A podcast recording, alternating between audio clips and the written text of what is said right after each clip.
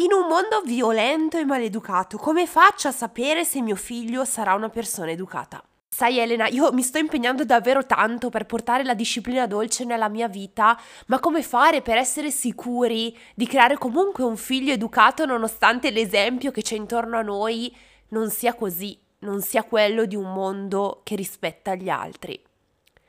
Questo è un messaggio che ho ricevuto qualche giorno fa e quindi ho deciso al più presto di registrare un episodio del podcast per rispondere a questo papà che mi ha scritto perché ci tenevo tanto a dare risposta. Una risposta che non poteva essere sintetizzata in poche righe via mail, ma che meritava un giusto approfondimento, perché sicuramente ti sarà capitato di salire su un pullman, magari strapieno, insieme a una persona anziana, guardarti intorno, accorgerti che l'età media delle persone sedute è 16 anni ma nemmeno uno di loro si alza per far sedere la persona anziana.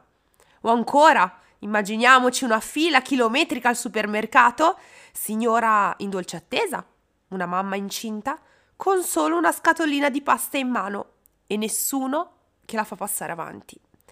Beh, in quei momenti cosa hai pensato? Sicuramente hai pensato, mamma mia, che maleducazione.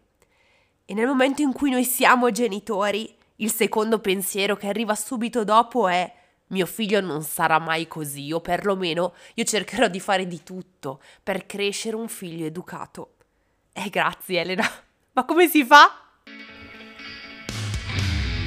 Io sono Elena Cortinovis, educatrice, pedagogista e convinta sostenitrice della disciplina dolce. La mia voce ti guiderà anche nei giorni in cui essere genitore è difficile come una montagna da scalare a mani nude non mollare la presa. Ascolta il mio podcast.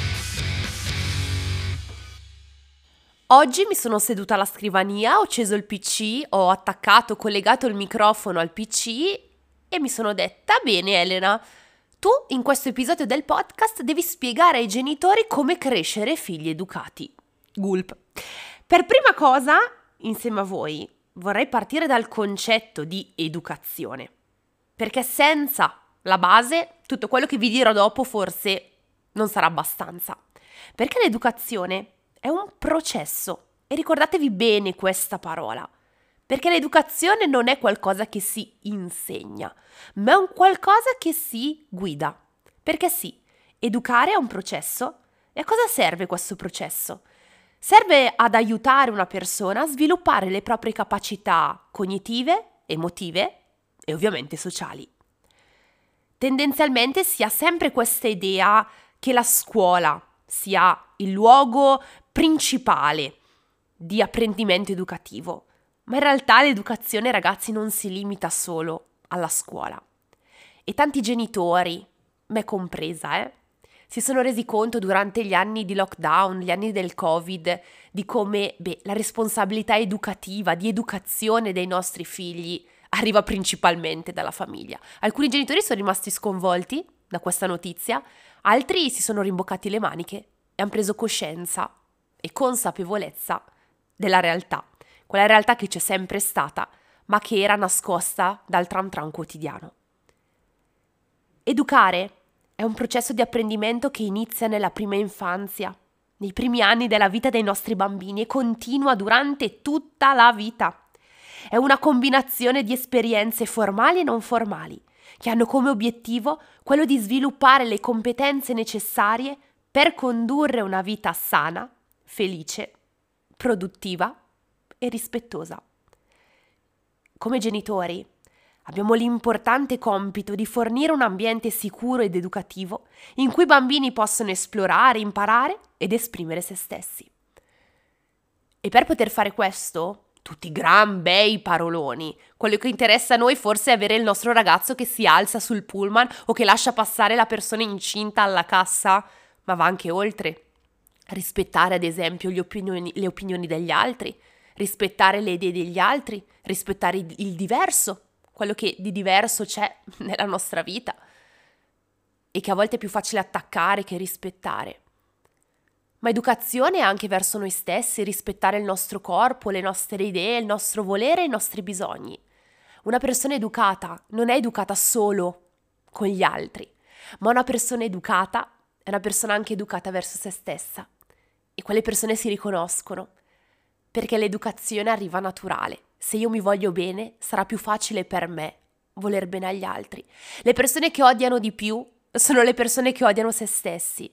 E io più volte mi sono ripetuta queste frasi nella mia mente, in tutti quei giorni in cui pensavo ma perché il mondo dei social è così maleducato?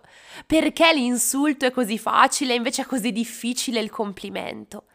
Beh, perché forse le persone che insultano e sono sì maleducate, forse non si amano abbastanza. Ma questa non può essere una giustificazione per me per accettare la maleducazione degli altri.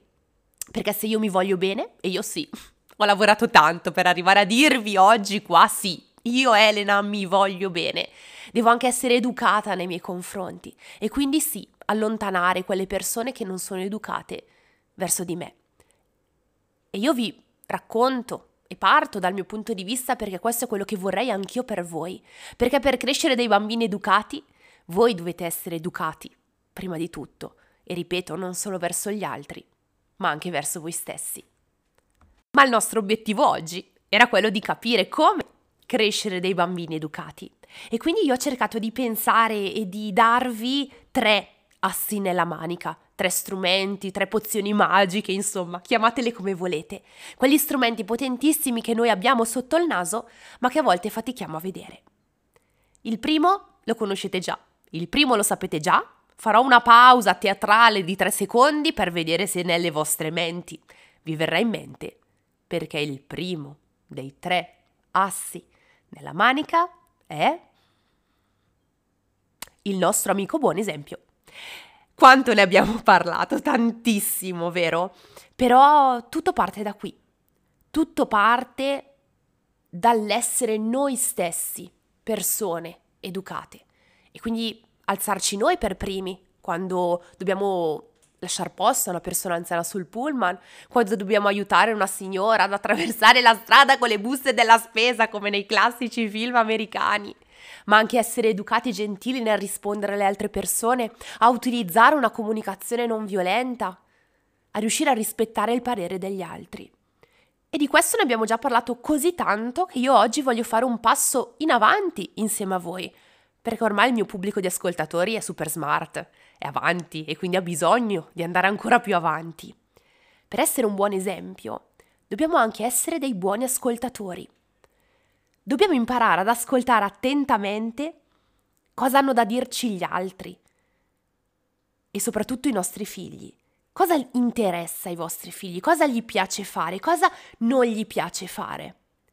Riuscendo ad ascoltarli sarà molto più semplice essere di buon esempio, perché una persona educata, sì, è una persona che ascolta.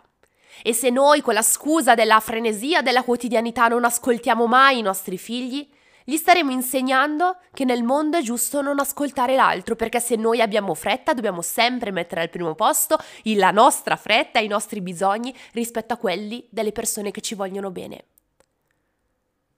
Ieri ho visto per la prima volta un film mh, mm, animato vincitore di un premio Oscar di Miyazaki, che sicuramente conoscerete, La città incantata. Sì, mia colpa che sono arrivata a 31 anni senza averlo mai visto, ma ieri era il giorno. E questo film inizia proprio con una bambina che ha delle sensazioni, ha delle sensazioni mm, strane riguardo a una certa situazione, non vi voglio fare troppi spoiler, e cerca in tutti i modi di dire ai genitori che quella situazione non gli piaceva, che c'era qualcosa che non andava in quel vento che soffiava, che aveva delle sensazioni brutte, ma i genitori non l'ascoltavano. Sono andati avanti, imperterriti, senza ascoltarla. E lei si sentiva triste, e lei si sentiva inascoltata, incompresa. E poi, vabbè, i genitori si mettono nei pasticci. ma questo è un altro discorso. Se vi capita di vedere quel film, guardatelo, perché ovviamente è molto molto bello.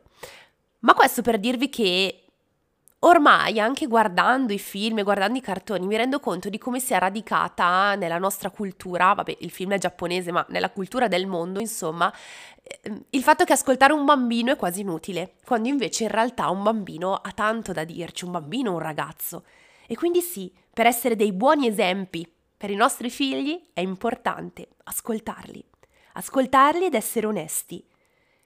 Onestà nell'esempio, arriva fino al punto di riuscire a dimostrare ai nostri figli che nella vita non esistono scorciatoie, che nella vita per guadagnare qualcosa, per ottenere degli obiettivi, bisogna lavorare, bisogna impegnarsi e che le scorciatoie non portano nulla di buono. Essere un buon esempio è un processo continuo e non si può mettere in pausa quando ci fa comodo. E dai, adesso per oggi rispondo male perché ho le palle girate. No, ragazzi, i vostri figli stanno imparando, smettiamola di prendere giustificazioni. Quale altro asso nella manica noi abbiamo, oltre al buon esempio? Vi ho già rotto le balle abbastanza riguardo al buon esempio. Abbiamo l'asso dei limiti e delle regole chiare. Un bambino è educato se conosce entro quali spazi si può muovere. Un bambino senza regole non è solo un bambino etichettato come maleducato, ma un bambino senza regole è un bimbo perso, è un bimbo che non si sa muovere nel mondo, che non è autonomo. E quindi seppur spesso siamo ancora intrappolati nel pregiudizio che disciplina dolce è lassismo, è crescere figli senza regole, no. Per crescere figli educati, ma in realtà per crescere i bambini servono limiti e regole chiare. Di limiti e regole ne abbiamo parlato spesso e del fatto che le regole devono essere tangibili e spiegate ai nostri bambini. Se volete approfondire, vi ricordo che all'interno del mio percorso di otto settimane, la dolce guida, io dedico un capitolo intero al discorso delle regole e dell'obbedienza una parola che non amo ma che sarà importante approfondire. In questo momento la, il carrello della dolce guida è chiuso, ma per sapere quando riaprirò le iscrizioni al mio percorso esclusivo, che per quest'anno aprirà solamente due volte, Andate qui sotto e cliccate mi voglio iscrivere alla lista d'attesa in modo tale che gratuitamente vi potete iscrivere alla lista d'attesa e non appena saprò la data di apertura del carrello da, della dolce guida non solo sarete i primi a sapere la data ma avrete anche dei bonus esclusivi per avermi dato fiducia prima di tutti gli altri. Continuiamo. Qual è il nostro terzo asso nella manica? Insegnare l'empatia. Cosa vuol dire insegnare l'empatia? Aiutare il bambino a capire come le sue azioni possono influire sugli altri e riuscire a insegnare al nostro bambino a riconoscere le sue emozioni e le emozioni degli altri. Ovviamente il concetto di empatia arriva dopo un certo livello di sviluppo cognitivo dei nostri bambini. Fino ai tre anni i bambini sono estremamente egocentrici e il concetto di empatia non potrà essere chiarificato dal genitore. Ma questo non significa che noi, anche sotto i tre anni dei nostri bambini, non possiamo essere empatici nei loro confronti. E come possiamo essere empatici nei confronti dei nostri bambini? Beh, dicendogli che li capiamo, che capiamo che la situazione per lui o per lei è difficile e che noi per loro ci saremo. Che possono piangere, che possono essere arrabbiati, che possono essere tristi e che non sono sbagliati per questo. Insegnare l'empatia ai nostri figli significa ogni tanto dimostrare che anche noi viviamo delle emozioni e che non siamo dei robot sempre felici, sempre strafatti di psicofarmaci, che anche noi ogni tanto siamo tristi, che anche noi tanto, ogni tanto siamo arrabbiati, che ogni tanto abbiamo bisogno di trovare del tempo per noi, che abbiamo bisogno di stare soli e non per questo noi non li amiamo. Crescere i bambini in empatia anche qui è un processo lungo e complesso ma è possibile. È possibile e questo è il futuro dell'educazione dei nostri figli. Voglio concludere questo episodio dicendovi un'altra cosa, ossia dell'importanza di cambiare le aspettative e di cambiare quello che per voi è il concetto di educazione. Perché educazione non è salutare il vicino sconosciuto a due anni o dire grazie ogni volta che il cameriere gli versa l'acqua al ristorante a tre anni. Un bambino educato non è un bambino che saluta. E un bambino maleducato non è un bambino che non saluta o che non dice buongiorno, che non dice grazie. I bambini iniziano a riconoscere e a replicare le convenzioni sociali come il saluto, ad esempio, intorno ai tre anni.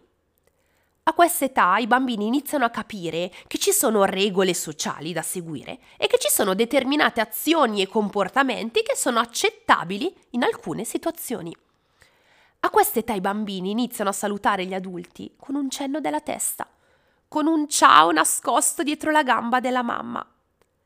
ma soprattutto iniziano a ripetere i saluti che sentono dagli adulti intorno a loro, così come lo scusa, il per favore. Queste sono convenzioni sociali del mondo adulto. E i bambini vivono in un mondo bambino. L'unico modo per insegnare a un bambino a dire grazie, prego, scusi, qual è? È farlo noi. Non è rompere le palle al bambino, saluta, perché non saluti, forza saluta, ri- di grazie, di grazie, ringrazia. Non è questo il modo, più noi insistiamo, più il bambino non lo farà, perché non comprende questa convenzione. Se noi invece mostriamo loro che salutare è gentile, che dire grazie è gentile e iniziamo magari a inserire il concetto di gentilezza dopo i tre anni nella vita dei nostri bambini, allora questa piano piano arriverà. Non obbligate i vostri bambini a chiedere scusa quando non vogliono farlo per educazione. Chiedere scusa deve essere qualcosa che nasce dall'empatia ed è per questo che nei tre assi della manica vi ho messo l'importanza dell'empatia. Perché un bambino chiederà scusa quando si riuscirà a mettere nei panni dell'altro. E quindi è importante notare e ricordarsi che il riconoscimento e l'adozione delle convenzioni sociali, come appunto il saluto, il grazie e lo scusa, possono variare in base al bambino e alla sua esperienza sociale. Cosa vuol dire? Vuol dire che più esperienza sociale il tuo bambino vivrà, più possibilità avrà di allenare alcuni comportamenti tipici del mondo adulto. E qui um, dobbiamo tornare al punto numero uno se tu non saluti il vicino perché ti sta sul cazzo? O non ringrazi il cameriere perché ti infastidisce? Non lo puoi pretendere da tuo figlio. Al posto di chiederti, mio figlio è educato, prova a chiederti, io sono una persona educata sempre, ovunque e in qualunque circostanza? Lascio a voi la riflessione riguardo alla risposta di questa domanda, ma soprattutto riguardo al concetto di educazione che avete nei confronti dei vostri figli. Sono davvero curiosa di sapere cosa ne pensate, perché oggi in realtà abbiamo toccato moltissimi più argomenti di quelli che forse vi sarete immaginati. E come sempre io vi ringrazio di essere qui ad ascoltarmi. Scrivetemi su Instagram i vostri pensieri, le vostre idee e vi ringrazio tantissimo per l'enorme affetto che mi avete mandato dopo l'uscita delle sette storie della fiducia edito da Fabri Editori. Per me è stato veramente un bagno d'amore incredibile e veramente vi vorrei ringraziare uno a uno. Troveremo il modo di farlo, non preoccupatevi. Un abbraccio grande e a settimana prossima.